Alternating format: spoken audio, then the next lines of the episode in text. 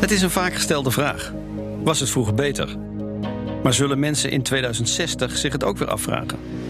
Auteur Hanna Bergvoets schreef op verzoek van het FD een vijfdelige fictieserie over de toekomst. Daarin blikken vijf personages vanuit het jaar 2060 terug op hun leven. Hanna Bergvoets. Vandaag Arjan. Rox is 15 en heeft dezelfde lippen als zijn opa Arjan.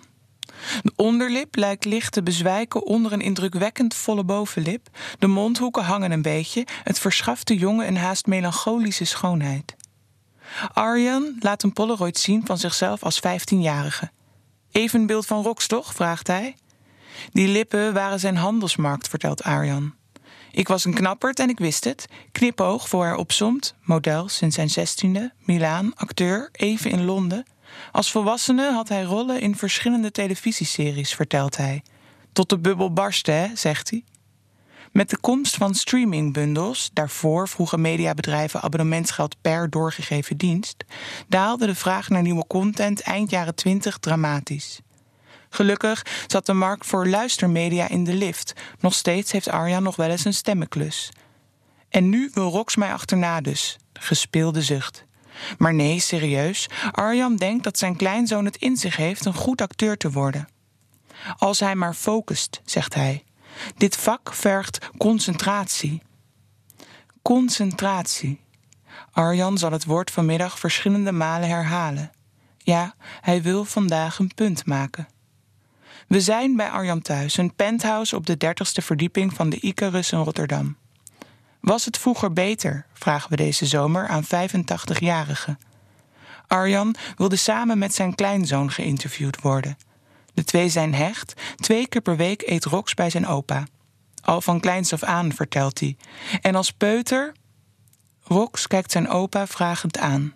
Nee, ander onderwerp. Rox, roept Arjan, laat je script eens zien. Rox zit bij het jeugdtoneel. Ze spelen Romeo en Julia, Rox is Mercutio. Arjan heeft Romeo en Julia ook nog gedaan. Een filmproductie rond de eeuwwisseling, een straatvariant opgenomen in Katendrecht.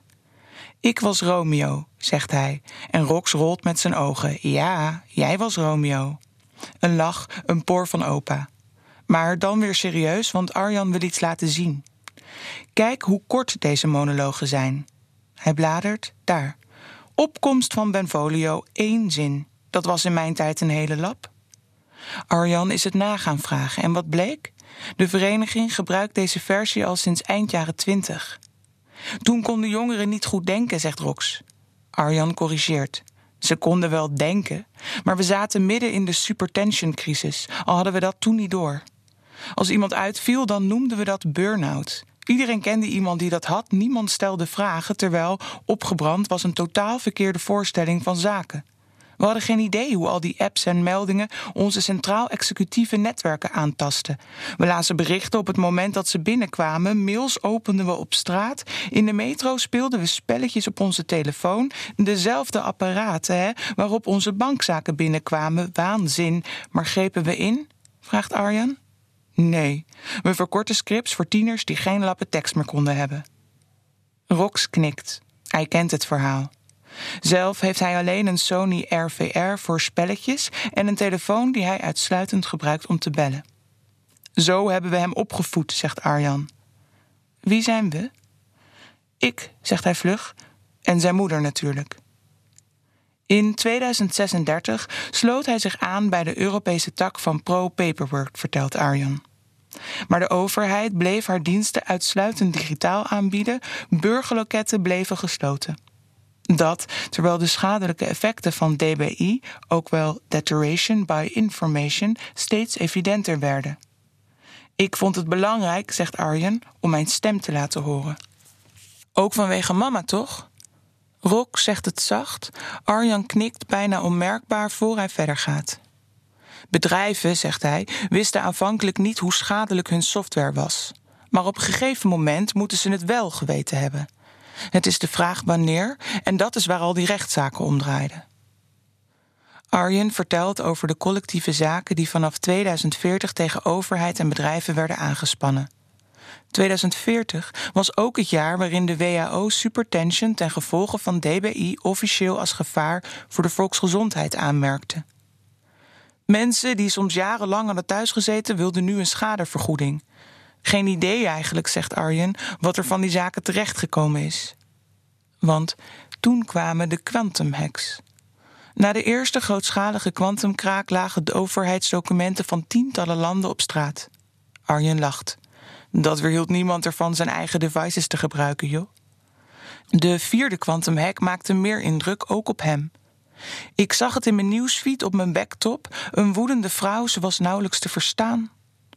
Het is 2042 en ransomcollectief Maya maakt miljoenen nors openbaar. NORS stond voor Notes of Reasonable Suspicion. Dossiers die bedrijven destijds bijhielden over gebruikers van spraakdiensten die hun zelflerende devices verdachte informatie toevertrouwden. Jullie moeten bedenken, zegt Arjan, in die tijd voerden mensen hele gesprekken met hun online assistants. Ze ervoeren die programma's als volwaardige gesprekspartners die hun geheimen zouden bewaren. Die vrouw in mijn feed had haar assistent verteld dat ze haar man wel zou willen vermoorden, zoiets. Vast onzin, maar de fabrikant maakte nors aan. Transcripten van haar meest persoonlijke gesprekken werden openbaar. Maya deelde die gegevens als pressiemiddel, zou later blijken.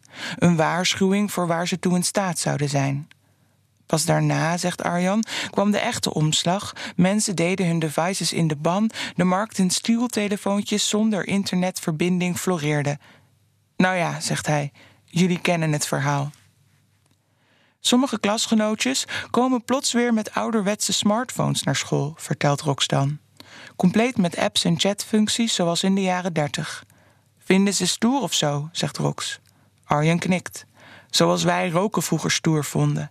Het is een moedwillig saboteren van je eigen functioneren. Spreekt Rox zijn klasgenoten daarop aan? Moi, klinkt het. Wel heeft hij om aanpassing van Romeo en Julia gevraagd. Hij wil langere monologen, hij heeft er de concentratie voor. Leert Rox net zo rap als Arjen vroeger? De jongen knikt. Ja, toch? Vier uur. Rox moet naar pianoles. Arjen stopt hem een reep toe, een knuffel, een knipoog. Wanneer zijn kleinzoon de deur uit is, zucht hij diep. Je vroeg of Rox net zo snel leert als ik op zijn leeftijd, zegt hij even later. Maar de waarheid is dat ik het niet weet. Supertension heeft een hele generatie te pakken gehad. Mijn dochter Senna, de moeder van Rox. Opnieuw een zucht en Arjen gaat zitten, kijkt ons aan. Dan, vastberaden maar aangedaan, vertelt hij over zijn dochter Senna. Achteraf gezien, zegt Arjan, had ze als tiener al klachten. Ze was zo nerveus om alles, van toetsen tot slaapfeestjes. Toen we haar telefoon een keer bij mijn vader in appelschaal lieten liggen, kreeg ze s'avonds haar bami niet weg. Maar ze was vijftien en het ging destijds veel over het zogenaamde tienerbrein. Wij dachten, dat zal het wel zijn. Maar op kamers raakte ze teruggetrokken. Haar bijbaantje als zaalsuppost moest ze opzeggen. Alles vermoeide haar. Een angststoornis, zeiden artsen toen. De diagnose supertension kwam jaren later pas. Senna's netwerken waren van jongs af aan overvraagd. Toen, zegt Arjen, kwam de waarom-vraag. Men wist nog niet veel over de polygenetische risicofactoren voor supertension en het voelde toch of wij als ouders hadden gefaald. Senna was zwanger toen ze eindelijk aan de beurt was voor behandeling. Arjen schudt zijn hoofd. Mijn ex-vrouw vond dat ik Senna meer moest vertrouwen met Rox. Maar ik zag ze spelen met blokjes en die figuurtjes die je in de juiste vormpjes moet stoppen. Rox probeerde een kruisje in een rond gat te proppen en Senna griste dat kruisje uit zijn handen en stopte het in het juiste gat. Ze had het geduld niet hem zelf te laten ontdekken. Arjen vertelt hoe hij zijn kleinzoon zelf in huis nam dat eerste jaar. Weet Rox dat? Arjen had zijn schouders op. Ik heb het nooit verteld. Maar Rox zag als kind dat er iets mis zat. Opletten, mama, zei hij vaak. Dan plots een tevreden knik. Die jongen, zegt Arjan, wist instinctief: dit gedrag hoort niet bij ons.